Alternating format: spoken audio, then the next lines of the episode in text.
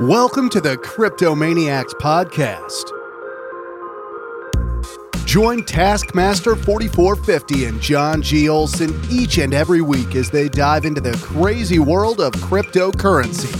If you are new to crypto or you've been through a few bear markets in the past, this podcast is for you.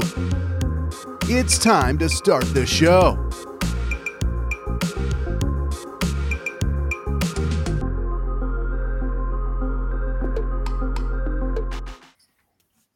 Ladies and gentlemen, children of all ages, welcome once again to another Friday session of the Cryptomaniacs podcast. I'm John Go. That's Task.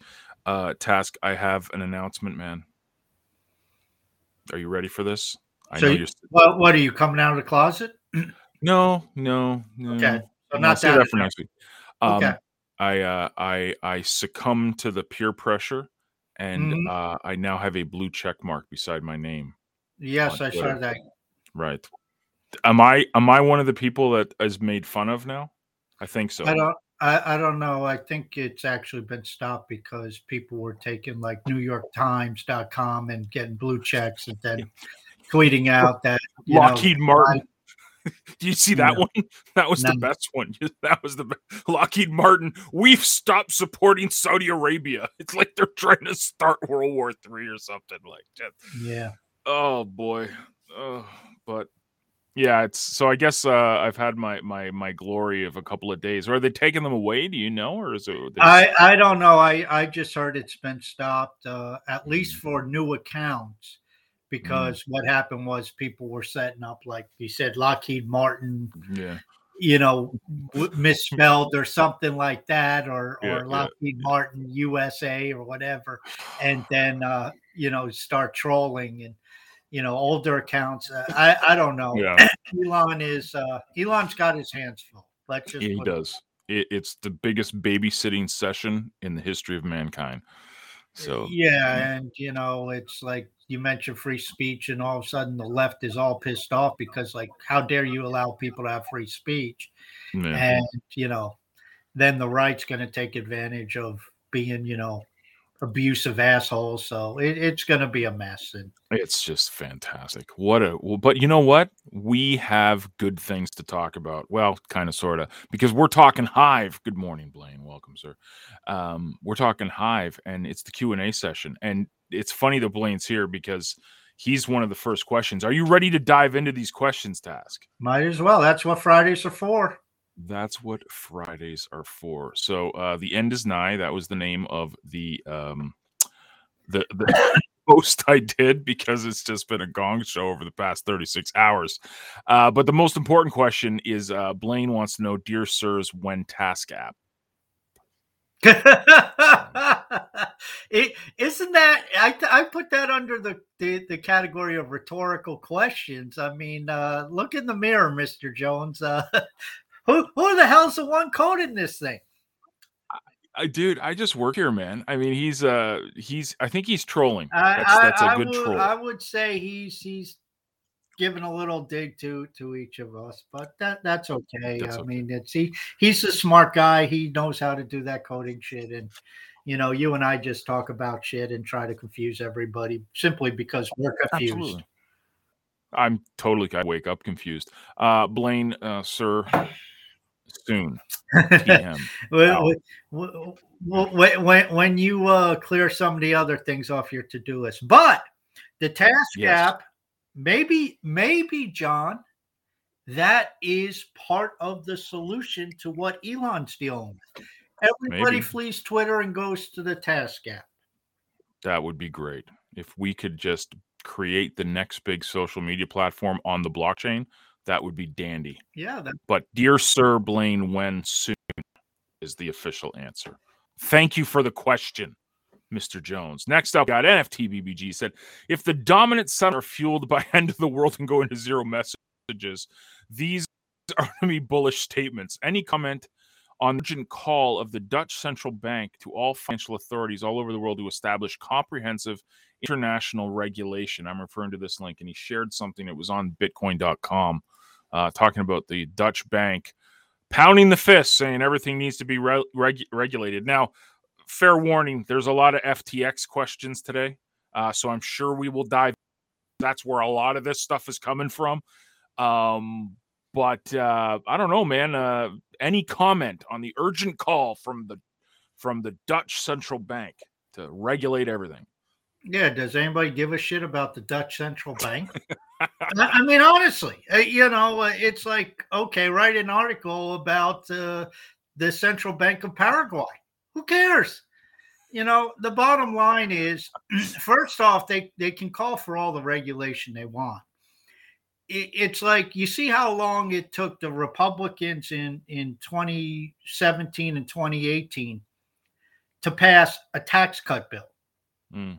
For Republicans, that should take about three minutes, and it took them like almost two years. The Democrats have had full control in the United States of the House, the Senate, and and the presidency, and they can't get much done in that regard either. So now you want to take this same concept and apply it globally to get everybody to agree. Right. It ain't going to happen. And you already have with CBDCs are a prime example. You already have the Fed and the Bank of Japan have both come out and said, "Ah, we're not for this yet." At least retail uh, CBDCs. So mm. two of the three biggest economy, the central banks behind them, have just said, "Eh, we don't give a crap about this stuff. Nobody cares. We don't care. You know, it has no mm. use case." Um, now, politicians and bureaucrats have a different uh, viewpoint. Elizabeth Warren sitting up there licking her chops for regulation. But the bottom line is, okay, the Dutch the Dutch uh, central bank says something. Do you think people in Brazil really give a crap? No. Mm. So if they have unified um, unified uh, regulation, do you think El Salvador is going to adhere? You think Brazil is going to adhere? You think Venezuela is going to adhere? I guarantee you, China and, and Russia aren't going along with the program. You know, that's where, you know, international coalitions, you're not going to get 100%. And the second you open it up to going somewhere where this could be done, well, then that's the second that there's a, a hole in the boat. And that's the problem with regulation. It's like, uh, you know, forgetting the fact that whatever they sit down on paper, that is the law, that's the terminology. And so developers can just develop around it. Mm.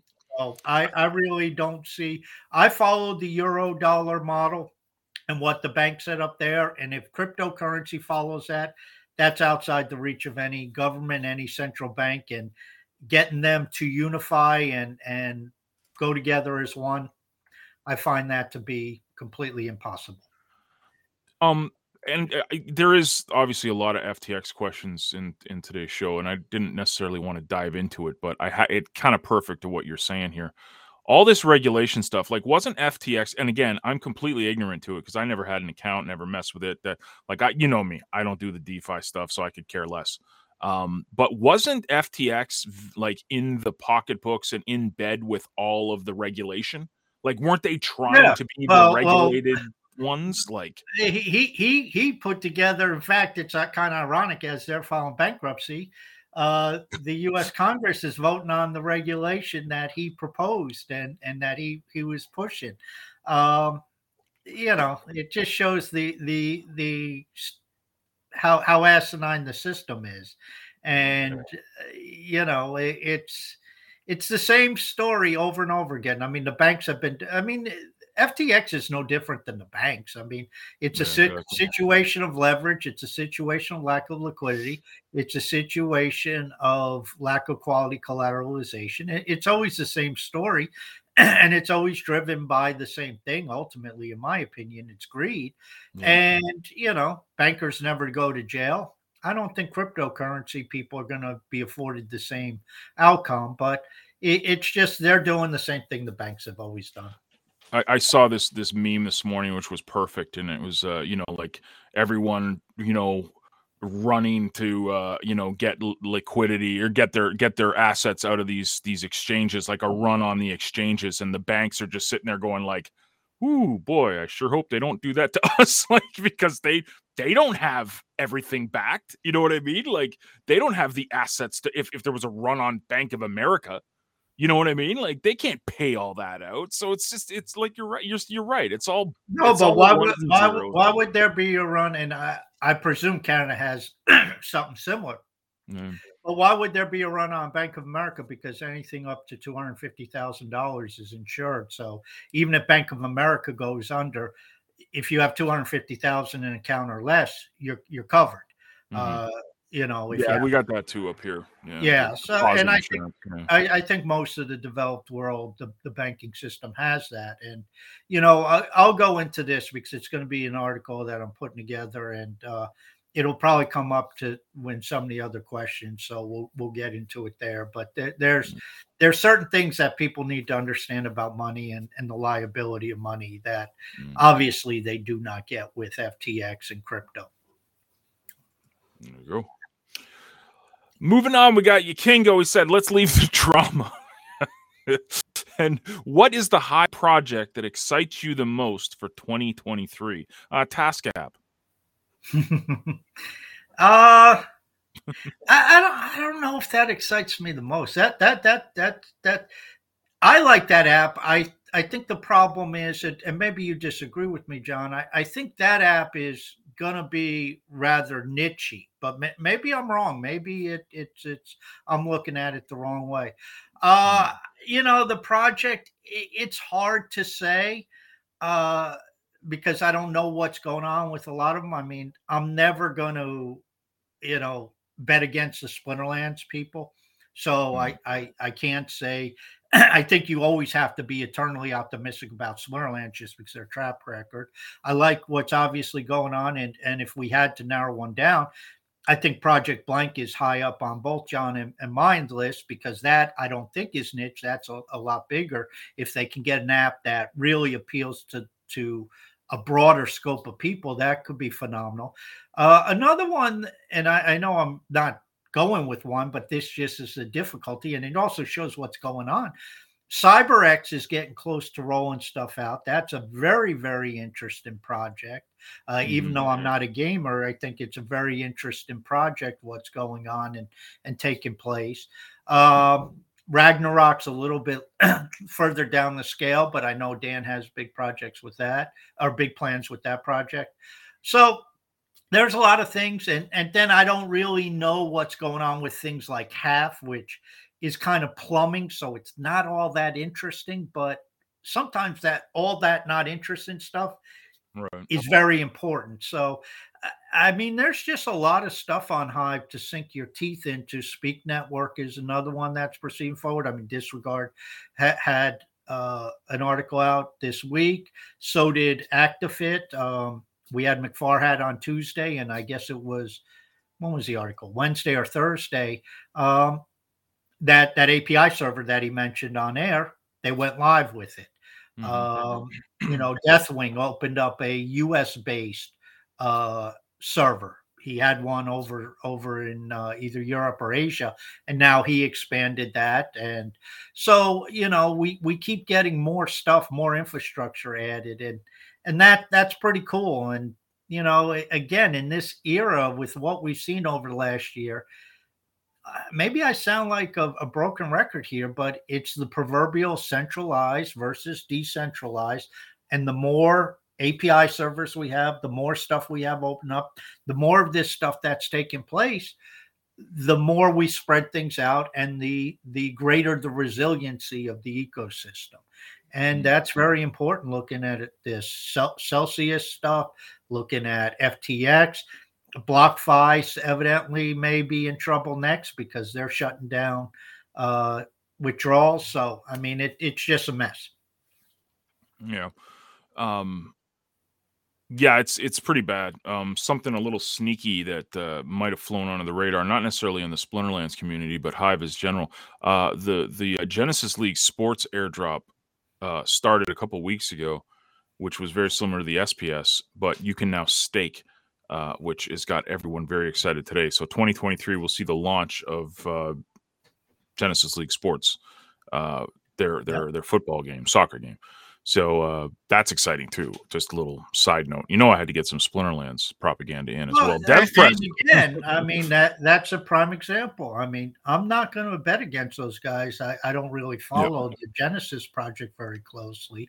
I mean, hell, I don't follow Splinterlands very closely, but I'm not going to bet against them. And yep. you're right, that could be a major boom in 2023. I mean, it that's the cool thing. It's hard to to pinpoint this down. I'll I'll, I'll give you guys a pat in the back because I know some of what you're working on with with CTP and you know maybe you guys have have some breakthrough stuff. It, it's just it's hard to tell but mm-hmm. that's where you keep going in the continual development and it's like sometimes it's a breakthrough one thing and it goes huge and goes viral and gets you uh, gets large or other times it's just a continual process of adding to the plate like ctp is mm-hmm. where all of a sudden maybe people wake up around june july of next year and say holy shit look at all all the offering that's here mm-hmm. you know you just don't know true true uh, DevPress says, "Do you think this is happening because of the recession panic, or is this happening because of greedy people behind things like Luna and FTX?" Uh, it,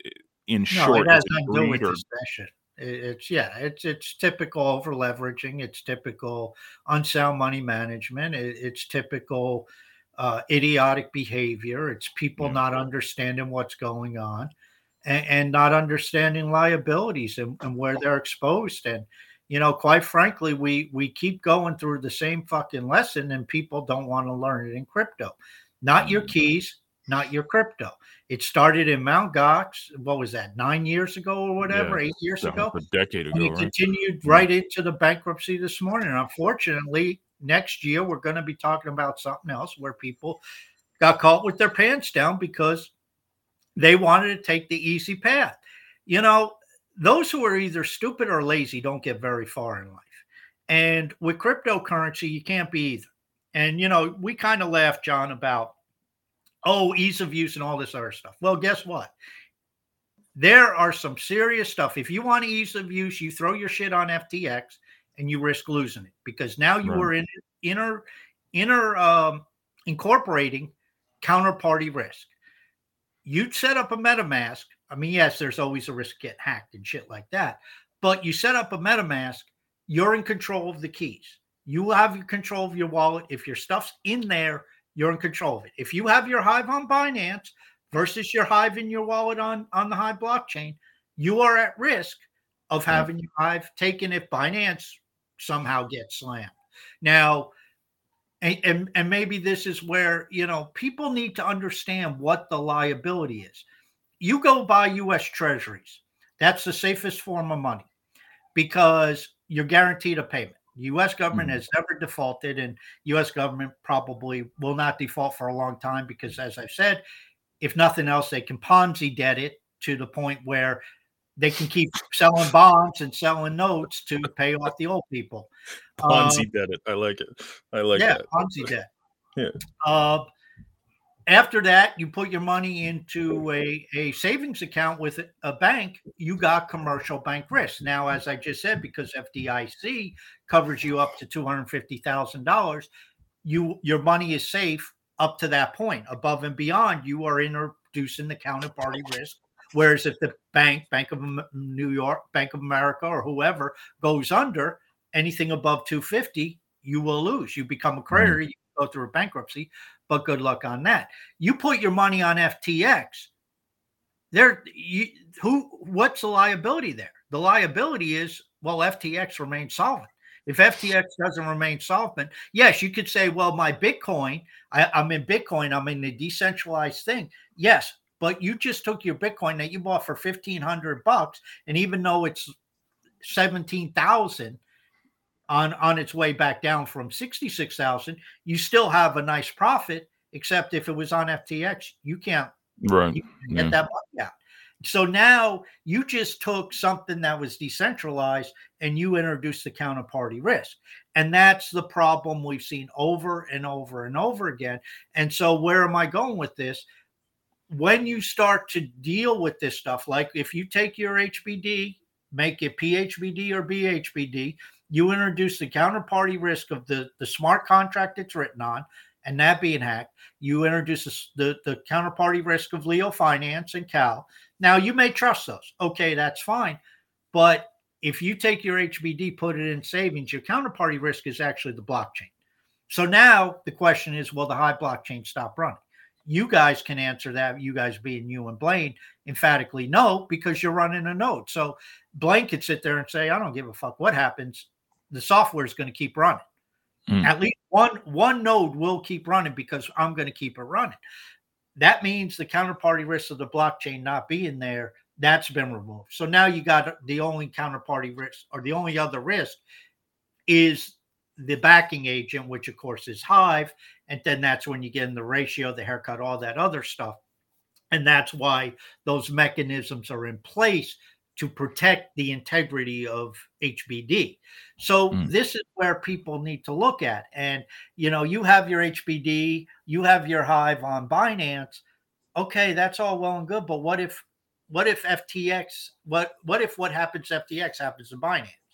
And people say that won't happen. Probably not, but we didn't think it would happen to FTX. You have it in Hive power, again, who's the counterparty there? It's not Binance, it's not a centralized exchange, it's the blockchain. That's a much different level. That that that's where your liability is. And hmm. that's what people need to understand. Who is always on the other side of your money? who is the liability, i.e., who's on the balance sheet that they owe to pay you back. And you know, you start getting into banks in like Nigeria, you get into banks in Venezuela. Well, that's probably not a place I'd put my money because of the counterparty risk. They could just take it and say, "Oh, sorry, it was never here. You didn't have right. any money here." Um, you know, you get into some of these bonds from some of these countries. I mean, who wants Venezuelan bonds? Uh, and that's in fact why the New York banks aren't buying European bonds. They're not touching it because they don't want the counterparty risk. They say you you people are a mess. That's what people need to look at. So in crypto, we drive it home simply, not your keys, not your coins, not your crypto, however you want to say it. You always have to ask who's on the other side. So it's all well and good. And I'm not I'm not citing Khal at all. But Khal goes out there and talks about 40% return on HBD. Okay, great on BHBD. The question is, are you willing to assume the counterparty risk of Leo Finance, of the liquidity, mm. of the smart contract? If you are, that's a great deal. Now, is that risk a lot less than FTX, as it turns out? Obviously so. Is that risk a lot less than uh, Binance? I would believe so. Personally, that that's how I hmm. would size it up. But other people might size it up a little differently. Hmm. Uh, more FTX stuff. Our friend says the FTX debacle is certainly top of mind in the crypto world at the moment. The opportunities for Hive as the only sizable decentralized blockchain, there are others, but they are tiny and fighting their own internal battles, are quite obvious. And Task has written about this extensively. What can we as a community do to speed up the process of getting to the Hive financial system stage sooner? as a non techie and non programmer, I'm looking for the action points to achieve this goal quickly. Uh, I don't know if there is a way to speed it up other than uh, because a lot of what we're waiting on is infrastructure. And, right. and going back to disregard's post and, and go read disregard fiat uh, uh, his account he's put up a number of posts over the last week or so uh, a couple weeks that talk about this stuff and and you know, this is where we've talked about this for a while. We've been working on this. It's not like I make this shit up and I throw this stuff out there and people, somebody accuses me, well, nobody's going to go along with this. You just write this shit up. You don't build anything. Well, I'm not a developer, but I also do talk to other developers like Disregard. We have them on the show, and Disregard's been building I mean, on his first visit, he says what excites him is is creating decentralized open source software. That's what he wants to do, and you know what they're putting together with Honeycomb and what they're doing with the Speak network and and these nodes that are in operation and all this stuff is is tying into this idea. And unfortunately, as much as you want to speed it up, so does they call me Dan, so does Starkerz, so mm-hmm. do I but none of us have the capability because it's in the hands of the developers and unfortunately develop development only goes at the pace it goes, especially when it's development of one or two people who are actually doing the coding. And mm. that's where we're at the mercy of the pace they can go at. And, you know, you take Blaine. Blaine wants to roll out shit a lot quicker. I mean, he'd be the first to tell you that. But you know, he only can get so much code down in a, in a certain amount of time, and then the code that he gets down has to be worked through, has to be tested, has to be rewritten. You know, I mean, that's just the nature of development um, and coding. And so, really, I mean, the only thing I can say is just keep supporting people like Disregard Fiat. Uh, keep looking at decentralizing things. Um, yeah, see, as Blaine said, when you're developing things that haven't been built before, it takes time. Yeah, that's another thing. Developers will use every shortcut in the book. If they could take code that somebody else has written and is working, they'll copy paste. They love nothing more than copy paste. But if mm-hmm. there's nothing out there that does any of this shit, guess what? You're got you're starting with a, a clean screen and starting from the first line of code. And that's just what makes it very difficult and time consuming. And that's why I put all this under the heading of infrastructure. Creating an app is not infrastructure. Creating an app is a lot quicker, a lot easier because you you know, there's a bazillion apps out there. The coding's out there. You can always change, take pieces and parts. You know, you can always incorporate checkouts and wallets and, and menus and all that stuff. That that's all out there. But when you're talking infrastructure, you're talking building decentralized exchanges, decentralized wallet system, decentralized node systems. Uh, you know, with disregards working on multi multi sig wallet uh, stuff. You know that that they, they got to start at square one. So you know, just keep supporting the developers, keep trying to decentralize stuff, keep talking about this stuff, write about this stuff, bring it up on Twitter, bring it up on Leo Threads, take in and support people, try to get more hive power into different countries, things of that mm-hmm. nature. I mean, that's where we we get resiliency from. Keep encouraging people who are discouraged on Hive and say, listen, we all went through that. We most of us came to Hive, we had zero followers, zero social media presence, zero hive power, but we just got busy. That's the, the that is the the solution for everything. Get busy, get active. Amazing things happen. Um, I was making comments before I get into the question here from Kimberly. I made a comment that you know something that Task always says is, and I totally agree with, is that a lot of pro- a lot of problems that we face are solved with more users and that mm. comes you know that it's all it's almost like the chicken and the egg the developers the users the developers the users you have more users it fires up the developers to get coding quicker the, the you know it, it's just it's this beautiful cycle that i see on hive that we we need this so we get this and we need more of this anyways it's I, you know what you always said what what would 50,000 active users a day do for hive a right? lot more than 5 that's exactly. that's for sure. And uh, yeah. I wrote an article about Leo Finance. I said, listen, what happens if Leo Finance, if if their project blank gets a hundred thousand? Right. You know, we don't know how many are bots, but it's supposedly Twitter has three hundred million. We're not talking a major percentage of the microblogging population. We're talking a hundred thousand freaking people.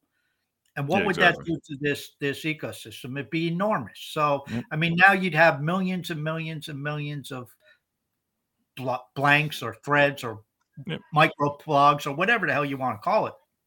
Tweet tweets on the blockchain. You'd have millions and millions and millions of them a day. And then mm-hmm. what does that lead? Does that lead into the task app? Does that lead into some of those people enjoying log form content? Does that lead into cyberx? Does that lead into Ro- roanoke splinterlands? What where does that all go? Mm-hmm. you know and that's the thing. It's the feeder system. Yep. Uh, Fiber this is Kimberly. She has a pretty funny question here. Uh, if I had a Bitcoin for every time I was told the world was ending, well, I'd be pretty rich. In 60 years of living through this stuff that was supposed to destroy us all, here's a few global cooling, now it's warming, nuclear power, global, global thermal nuclear war, aerosol detergent, Donald Trump was supposed to kill us all, and coconut oil, now it's healthy. I could go on and on, but my question is what do you think is the next ridiculous fad that will be in the financial arena or the sky is falling disaster? if you if you could crystal ball this, what do you think's the next crazy thing people are going to lose their minds over? Uh I I don't know. I mean, it's you know the fucking Kardashians are billionaires, which is still being me. So that that just shows you the mentality of people. Um, you know, I, am just amazed, and and and it's it's a good point. Uh, I'll add one thing to her list that was big when I was a kid was the ozone. Right. Yes. Ozone, ozone layer had a hole in it, and we, right. we were all going to get fried. Right, um, yeah. yeah yeah, it's it's uh, you know, and, and, in fairness to both sides, uh, Donald Trump was the end of the world, and now Joe Biden's the end of the world. So right. yeah. uh, it, it's the same thing. It's amazing how every election for like the past 16 years has been the most important election in U.S. history. Yeah. It's like you know, uh, and, and, as a little side note, he I, I want to go into this I, I evacuated for for those of you know I live on a fucking peninsula, and so the wind blows across it at times, and sometimes the wind gets pretty healthy. And because I live a block from the beach and I was where it was destined to land, I did one of the things I don't usually do is I pick up and evacuate. And so I'm in the center of the state and I did this, as I was telling John before the show, mainly because I knew I'd be without power at my place for a few days, which then, of course, would I mean, my hive operations were totally disrupted because of intermittent power, let alone power mm. being out. So, leading up to when this thing was supposed to hit, I'm watching the news, the local news, and we had it on, and you know, uh, and it's something interesting and I'm surprised anybody even pays attention to the news. And I'm not saying this is a political statement, but you got to be a freaking moron. And this isn't going into politics, this is going into weather.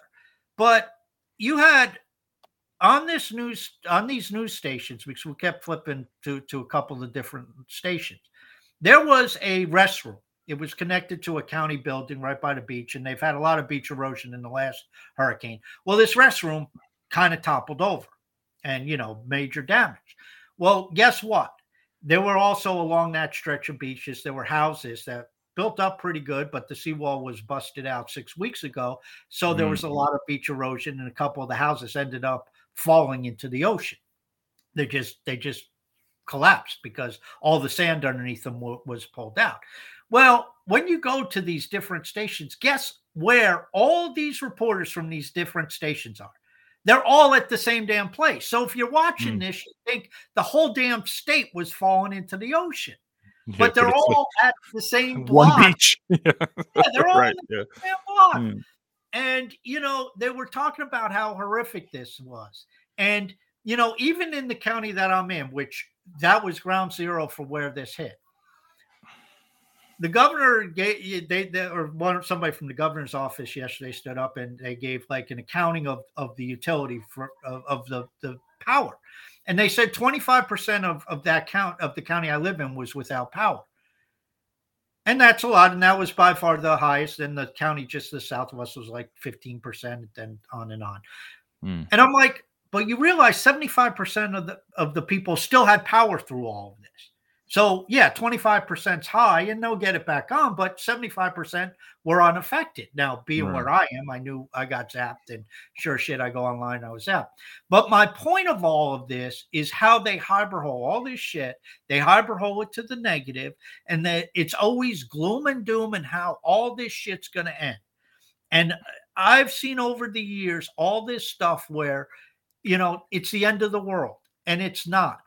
And you know, oh, this recession's coming, unemployment's going to skyrocket. And in the United States, unemployment has skyrocketed and got, I think in 2008, we got to like 10%. But guess what? 90% of the people still had their damn job.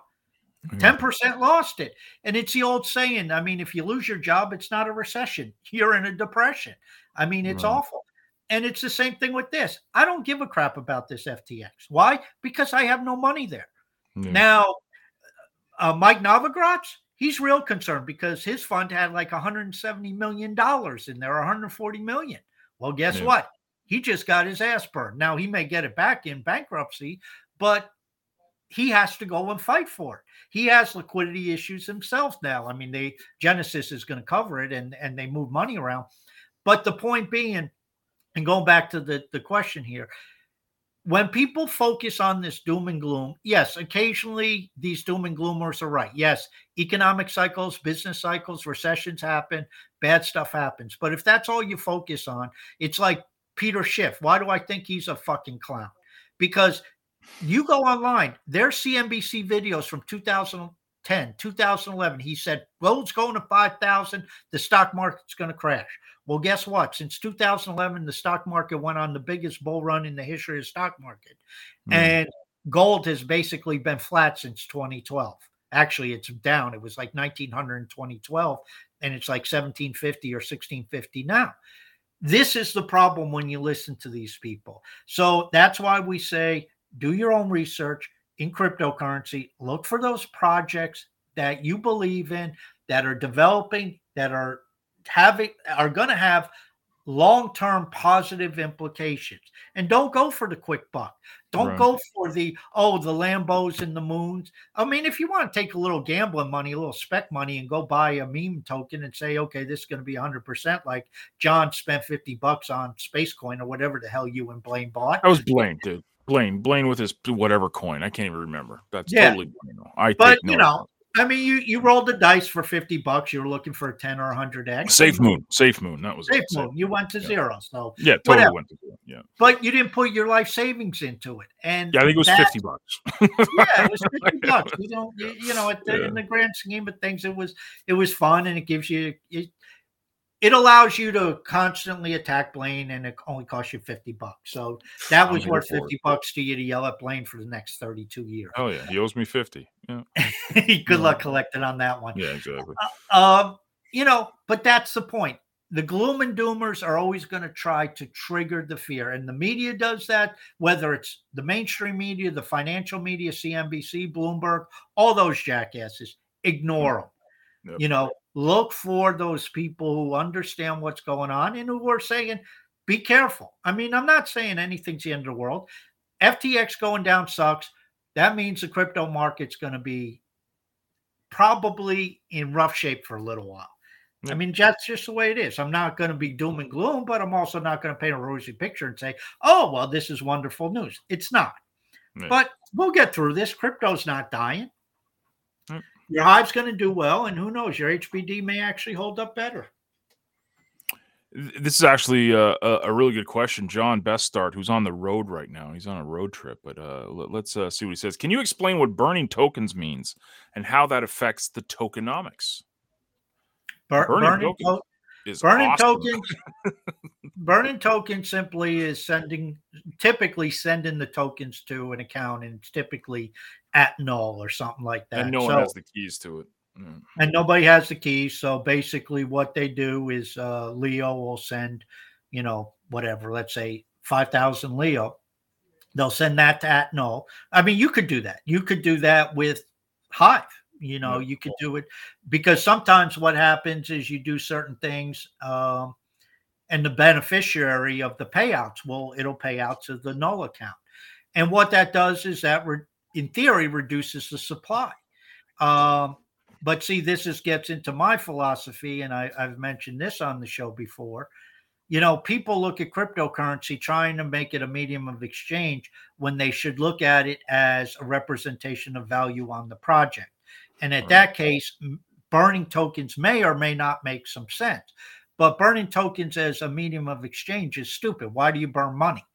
And burning tokens, if you're building value, is a very dumb idea. And people say, well, it reduces the inflation. Who gives a shit about the inflation? I mean, if you have a to- if you have a token that the inflation is 10%, but the value of the project that it represents is going up 125%, what do you give a crap? Hmm. I mean, it's like, well, you know, should Tesla do stock buybacks? You know, yeah, maybe Tesla can take its money, do stock buybacks, and that helps the shareholders. But I'd much rather if Tesla can put its money into a new plant and increase the stock price by 75%, that's much more desirable. Now, right.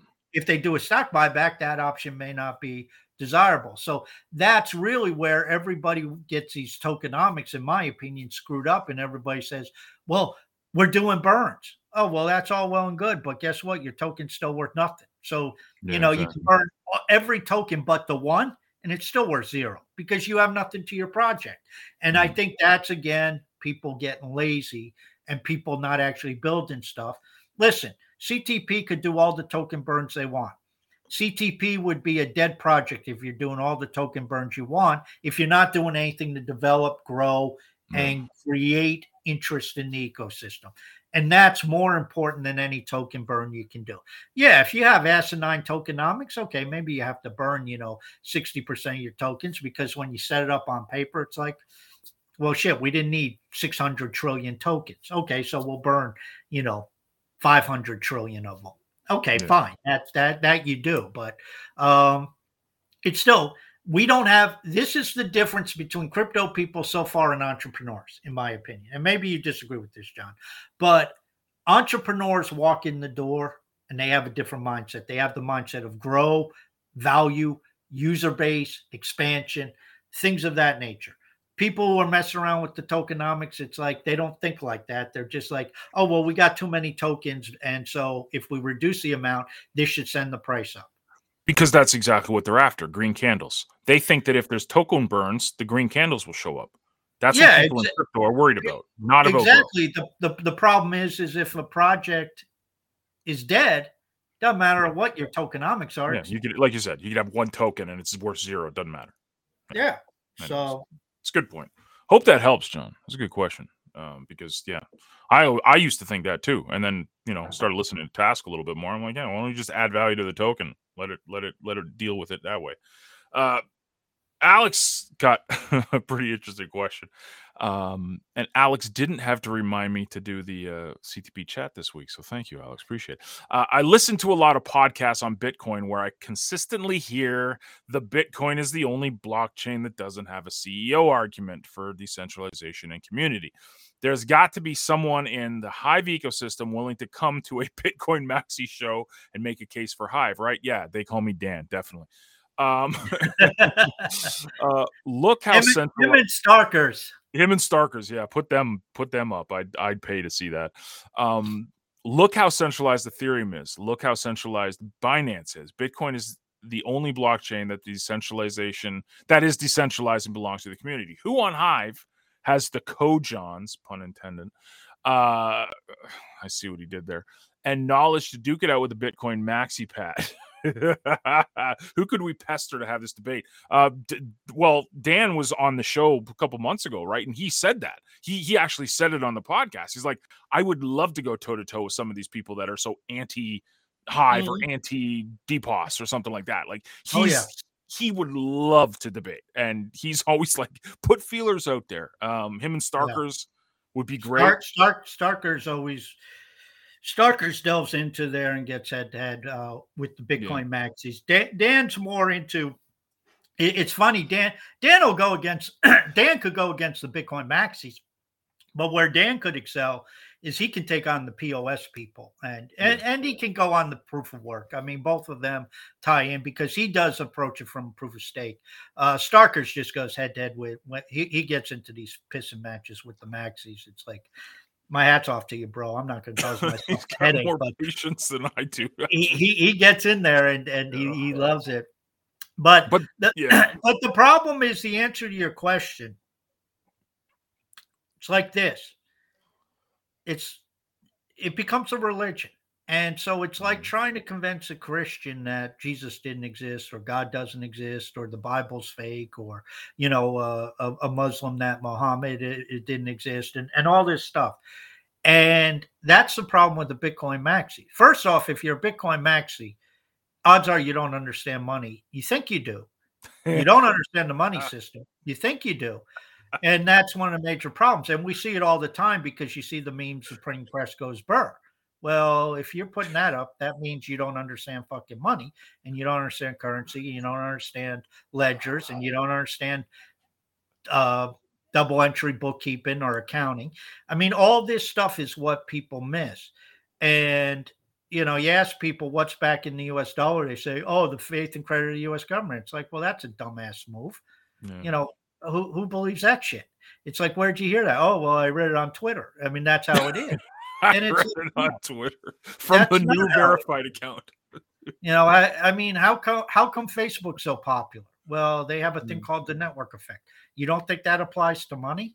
And then you Mm. just go on and on and on and on. And so, you know, the the the problem with this stuff is trying to argue with these people. they're not going to change their mind. They believe what they want to believe, and they think they're right, and, and they'll go down with the ship. And you can't tell them that.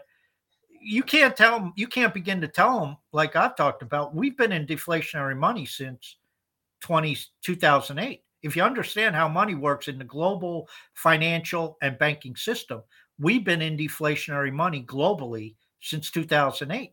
And we see the results of that shitty growth rates, recession coming up. a lot of bad stuff is happening.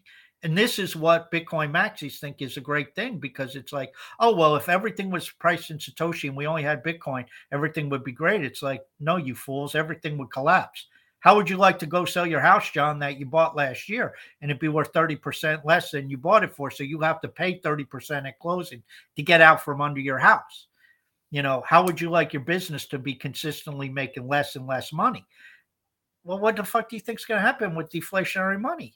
You know, if there's more people, you're not going to have economic growth because, you know, where does the money go? Doesn't doesn't spread around. You everybody has to get less by definition. So, you know, that's the problem with this. And, you know, a lot of what I say is heresy to the libertarians. Uh, they don't believe it for a second. It's heresy to the gold bugs. They don't believe it. But why have the gold bugs been dead, dead wrong for the 30 years I've been arguing with them? Because they're dead wrong. Their shit doesn't hold water because they operate under misconceptions monetarily and financially. And that's what the Bitcoin maxis do. Now, I'm not saying Bitcoin's not a, a decent buy long term. I mean, who knows? Markets could go, you know, up. I don't I don't dispel the fact that gold could go from 1600 to 3000. Sure, the market could do that. I don't think this is going to happen, but the market could push oil to 170, 180 dollars a barrel. I don't think the economy could sustain it. So if it happens, expect a crash. But Right. it could happen. Markets do market things. But at the end of the day, if you understand, and this is what I try to convey in my writings and my videos of how the system and the banking system in particular actually works with money, that's what we need to create with cryptocurrency, not these fallacies and these myths that these people believe in because, oh, well, the gold standard, everything was rosy. Yeah. You know, there's a reason in the last 50 years you've had the greatest increase in technological advancement in the history of humanity. It Mhm. takes money to do that, and getting off the gold standard myth, which was a myth, was one of the things that did that. Dude, you are just you you should go up against these guys. You'd uh you definitely have some fun. You're pissing everyone off. I love it. Uh, uh Jimmy, I'm gonna actually combine. We got Jimmy's question with uh ad creator who is uh Barb. Uh, they're both FTX. Uh, first, Jimmy wants to know how much of an impact does FTX have on Hive, and then um, Barb wants to know uh, what does it mean with FTX going under and then you know one of them went back and she brought up luna because luna was the one we had earlier terra luna this but that was different because that was a project that wasn't an exchange while ftx is an exchange. Um so what do you think? What's the what's the crisis on hive? I mean personally for me personally what what i i made this post this week where addicted put a tweet tweet out and it was brilliant. It was so it was like he he was pissed. He was just like like i'm sick of this like like this t- we had nothing hive had nothing to do with this exchange. This stupid exchange this billionaire pissed away everyone's money and now we have to suffer it we have to suffer 50% losses on the price of hive and we weren't even on ftx like that's just once crypto starts decoupling from everything going up everything going down i guess that's kind of like the markets too with traditional stocks but it's like if something bad happens in crypto, it's like it's here, end is here, and everybody just sells. Everyone just everyone wants to like. There's no, no one has any type of. That's why I love calling our a stable coin a stable-ish coin because we're okay with it going down to like 95 cents, 90 cents. It'll get back up because of the stabilizer. So I love the flexibility we have, but everyone in crypto just loses their mind when something like this happens. Um, Well, that that's markets. The the two emotions in markets are fear and greed.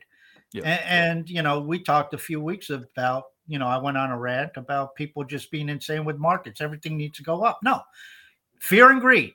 And when there's fear, markets go down. When there's greed, markets go up till they flip flop. and then the, yeah, exactly. the fear takes over and the greed ends, and then markets crash and bottom out when the fear turns to greed and people say, I'm going to make a bazillion dollars. And that's how markets are. And, you know, that's why people operate on fundamentals and all this other stuff. Um, they have a very tough time trading. They have a very tough time with market swings because market swings have no logic to them. Uh, long term, I mean, obviously, you go into the equity market, earnings are important, growth is important, all that stuff becomes important, your balance sheet, income statement, all that stuff. And we talk about in crypto, the equivalent is those projects you believe long term, the projects you see with development, the projects you see that are developing use case and, and, have a future and are not just hype and bullshit that's where you focus upon but that doesn't mean you're going to be exempt from swings. So what's the impact of FTX on on Hive? So far, it looks like it's about 40% because that's what the or 35% because that's what the token's been whacked. Um, it could be bigger. I don't know. We could see 25 cents, 20 cents. I, I don't know where this ends. Um, there certainly is an impact, but somebody put out, I think it was a Cydio, but I, I can't swear to it.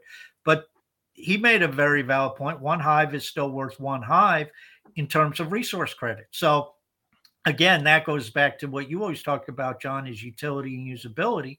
You know, every time you hit that upvote button, it's still the same upvote as you had a week and a half ago. Right, yes, right. it's worth less in US dollar and probably euro and Canadian dollar and everything else, mm. but it's still worth the same vote weight as it was other than the changes within the Hive ecosystem. I mean, if you powered up a shitload of HP, then your vote weight went up. If you powered down, your, your vote weight went down. But, you know, you still got the same resource credits. You still have the same ability to operate. Your vote, your governance vote is still the same. So that's really where, yes, proportionally speaking to, to fiat, it went down. It went down probably against most of the major currencies because Hive dropped more than Bitcoin or Ethereum. But then there's other tokens out there. Hey, maybe the price of Hive actually went up against them. Yeah. Uh, you know, Khal put out is 35 cents a good time to buy? And he said he concluded it was. Uh, mm. and then the price actually dropped down to like 29 cents right after that. So, you know, mar- markets are going to be markets, but if you think it's a good opportunity, and, and I'll give a little bit of my trading, I don't do this much in crypto, but Tesla, which I'm a big fan of, I've held, I've held Tesla for a number of years. It's been getting beaten up. I've been buying over the last two weeks. Are we near the bottom? Hell, I don't know, but I'm getting at prices that I would would have loved to buy at six months ago, and I'm mm. getting it now. And yeah. there may be some better prices to buy two weeks from now. I don't know. Uh, so again, it's what are your long term plans? FTX is going to echo throughout the cryptocurrency industry. It's going to cause more more uh, problems with the regulators. It's going to cause more, you know. Elizabeth Warren's going to be up there banging oh, her, her drum. You know, at this. Yeah. yeah. I mean, this mm. is what's going to happen. And to be honest with you, we bought it, brought it on ourselves. We brought this on ourselves all along the John, you call it green candles. I'll just say greed. You know, the Lambos, the mooning, you know, the ICO craze, all this other shit. It was the same thing all along. And this is no different. This is just somebody who leveraged his company up way too much. He ended up with a liquidity problem.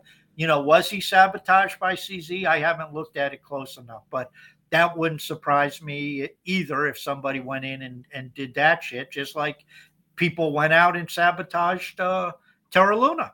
I mean, that was a sabotage deal. But the opportunity to destroy it was there. They did not have safety nets and protocols in place to protect it. Hive does with HBD. Could we use more? Certainly. We always could use more. I write about this. And, you know, whether you decide to build more in the code or you build resiliency through decentralization, through derivatives, through expansion, through use case, through all this other stuff, I mean, we got to focus on all of it, and that's the process. Yep. So this FTX is not going to go away anytime soon. They're going to milk this for. Oh, for sure. That's the first thing I thought when I saw it. Like, because again, I don't have any exposure to FTX, um, but I was just like, the regulators are just going to drool at this. Um, finally, we got Lisa for uh, for the last question. It's an FTX, but she wants to know because again, uh, very similar to me, no knowledge of FTX other than I knew it was the guy with the crazy hair that like. That's all I knew. Like I couldn't even say his. I just knew his initials were like SBF. That's it. Yeah. You know. Um, but she said so. FTX is an exchange like Binance, right? Yes. So the fact that they are crashing is a good argument to keep uh, crypto on a cold storage device or risk losing it. How difficult is the process to moving crypto to a cold storage device?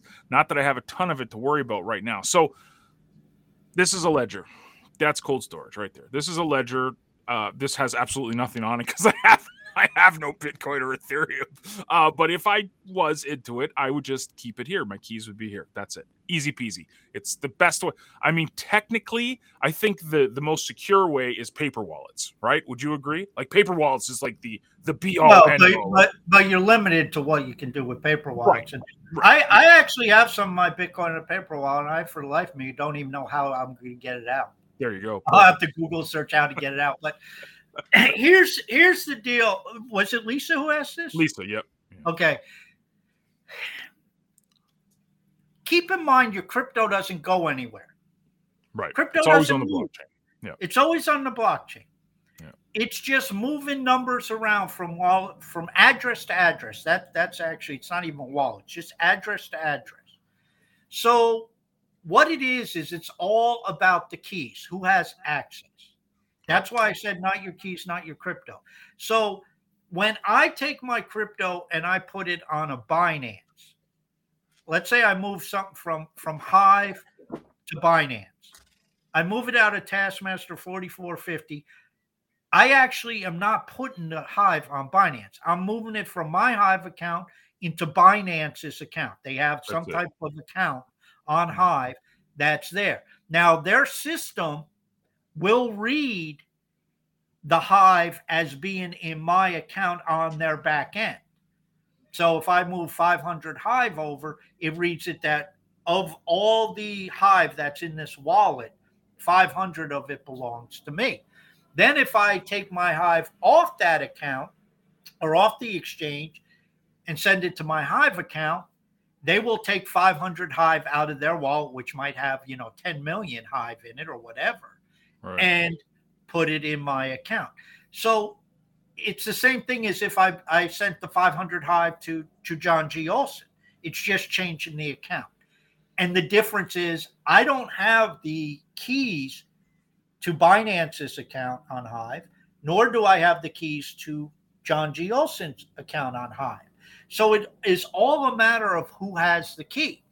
And so if you're taking your crypto and you're putting it in some type of cold storage, you're basically moving it from one wa- one one act uh, account to another. And John's uh, John's um, ledger there has keys in it. So when he goes to ex- access Bitcoin, Ethereum, Litecoin, whatever he had, he would have on there, to move it out, it needs his key. Well, guess where the key is located? In his device. So nobody can get at it unless they can access that key, which not only do they need the private key to that, to to like that Litecoin wallet or to that Bitcoin wallet, they're also going to need whatever code he set up on there to get into the the device itself. Mhm. That's why it's much safer. That's why it's also much safer with Hive. And we talk about keep your, your crypto on Hive because when it's in your Hive wallet, if Binance goes down, what's going to happen to the Hive in your Hive wallet? Nothing. You have the key to it. So that's really when you look at these exchanges, people think we're actually sending it somewhere and it, it's resident off chain. No, it's still on chain. It's just a matter of the keys. Who has control of the keys? Not your keys, not your crypto. John put some Bitcoin, John put some Ethereum on there on his on his ledger. It's his keys. Yeah. Nobody else can access it. If he puts his Litecoin on Binance, somebody else can access it. He puts his Litecoin on, uh, leaves his Litecoin on Coinbase. He doesn't have the key to that account. That's Coinbase that has the key to that account. He's encountering that's what we talked about earlier the, the counterparty risk. Not only are you trusting that um, Coinbase, Binance, FTX doesn't go under, you're also trusting that they give you access to the keys. That's why they can stop withdrawals because they control the damn keys. Who on Hive can have their withdrawal stopped? Nobody. Nobody mm. can stop John from taking his Hive out of his Hive account or his HBD out of his HBD account. The only thing is, is you know, if it's powered up, he has the 13 week time in the code. But if he wants to take Hive and go to the internal exchange and swap it for HBD, if he wants to take his Hive and send it to me, if he wants to send it so nobody can stop him. He can withdraw all the Hive. He can take his Hive and send it to Coin. Well, he can't send it to Coinbase because it doesn't take Hive, but he can send it to BlockTrades.us and, and swap it. Nobody mm-hmm. can stop him because John has the keys. And that's the difference. That's mm-hmm. why we have to keep pushing this idea of decentralization. And I sent out a tweet today. I said the difference is Hive gets overlooked, and that upsets some people. Other people on Hive said we just say screw it, we'll just build it ourselves. And that's right. what we, yeah. we're doing. We'll go, fuck it. We'll just go build it ourselves. And that's what the disregard fiats. That's what they call me Dan and Starkerz. That's what Blaine. That's what people like that are doing. They're saying, okay, screw all this other stuff. We don't care what they're doing. We'll just build the infrastructure ourselves. Whatever we need, we'll build. I I love the fact that and and just just just one more touch on what Lisa asked. Um, she wanted to know how easy it is. The ledger's pretty easy. I mean, you plug it into your computer. It's pretty it pops up. It's pretty straightforward, but it's still simpler to have your crypto Hive on Hive. It's still that's still for me the best protection you're going to have because you have the keys. If it's powered up, there's 13 weeks, so you mitigate risk. You might lose a week. Anything liquid, you might lose. But if it's powered up, you have 13 weeks to solve it. And if you got witnesses that you know can verify who you are, you're good to go. So it, it, to me, Hive is the superior, the easiest way to keep crypto safe. But again, I'm very biased.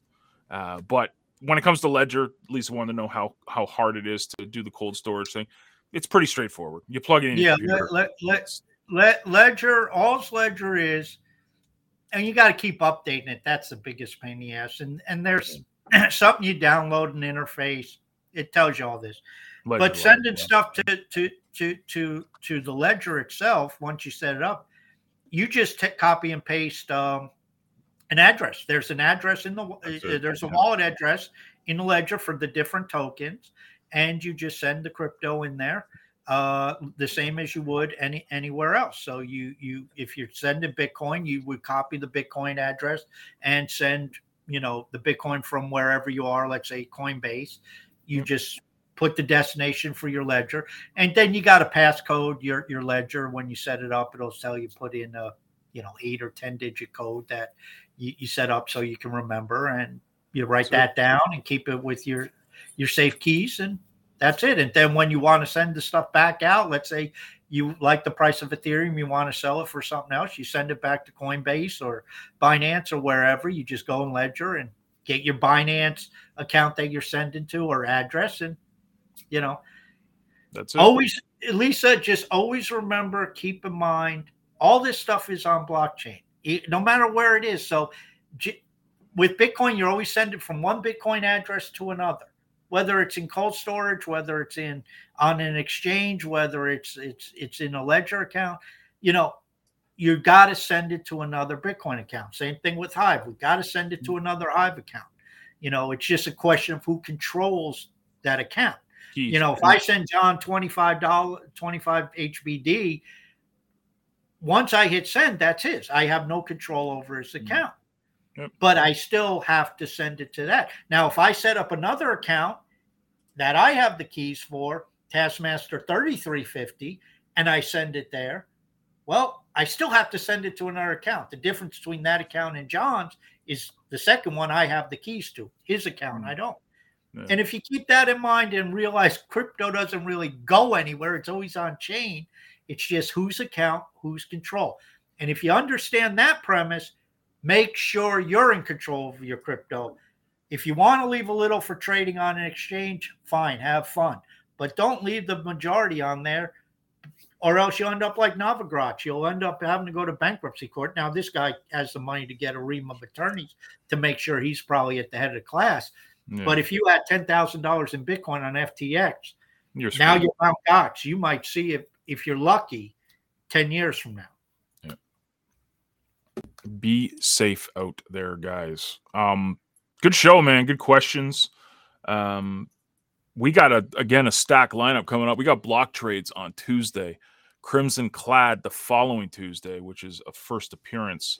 So she's got to get a badge. Um, but BlockTrades has a badge already. So he's good. He's fine. So we got BlockTrades uh, coming up on Tuesday, which uh, I'll, I'll, be honest with you. I don't know if BlockTrades really worries about whether he has a badge from us or not, John. Well, dang it. It cost me 25 cents. So I hope he likes it if if you talk to him nicely, maybe he'll he'll send you 0.25 HBD to, to make yes, up. Right. Yes, maybe, yes, yes. Maybe he will. Or, or ask him to cut, or better yet, ask him to cut your fees by you know half a percent next uh, uh, yeah, on yeah. on your BlockTrades trade. So that, that that might work out better for you. Perfect, dude have a fantastic weekend. Everyone out there have a fantastic weekend. We will see you on Tuesday uh, with uh, the good sir BlockTrades. Toodles. Ciao. Thanks for listening to the Cryptomaniacs podcast. We hope you enjoyed the show and look forward to hanging out with you again next week.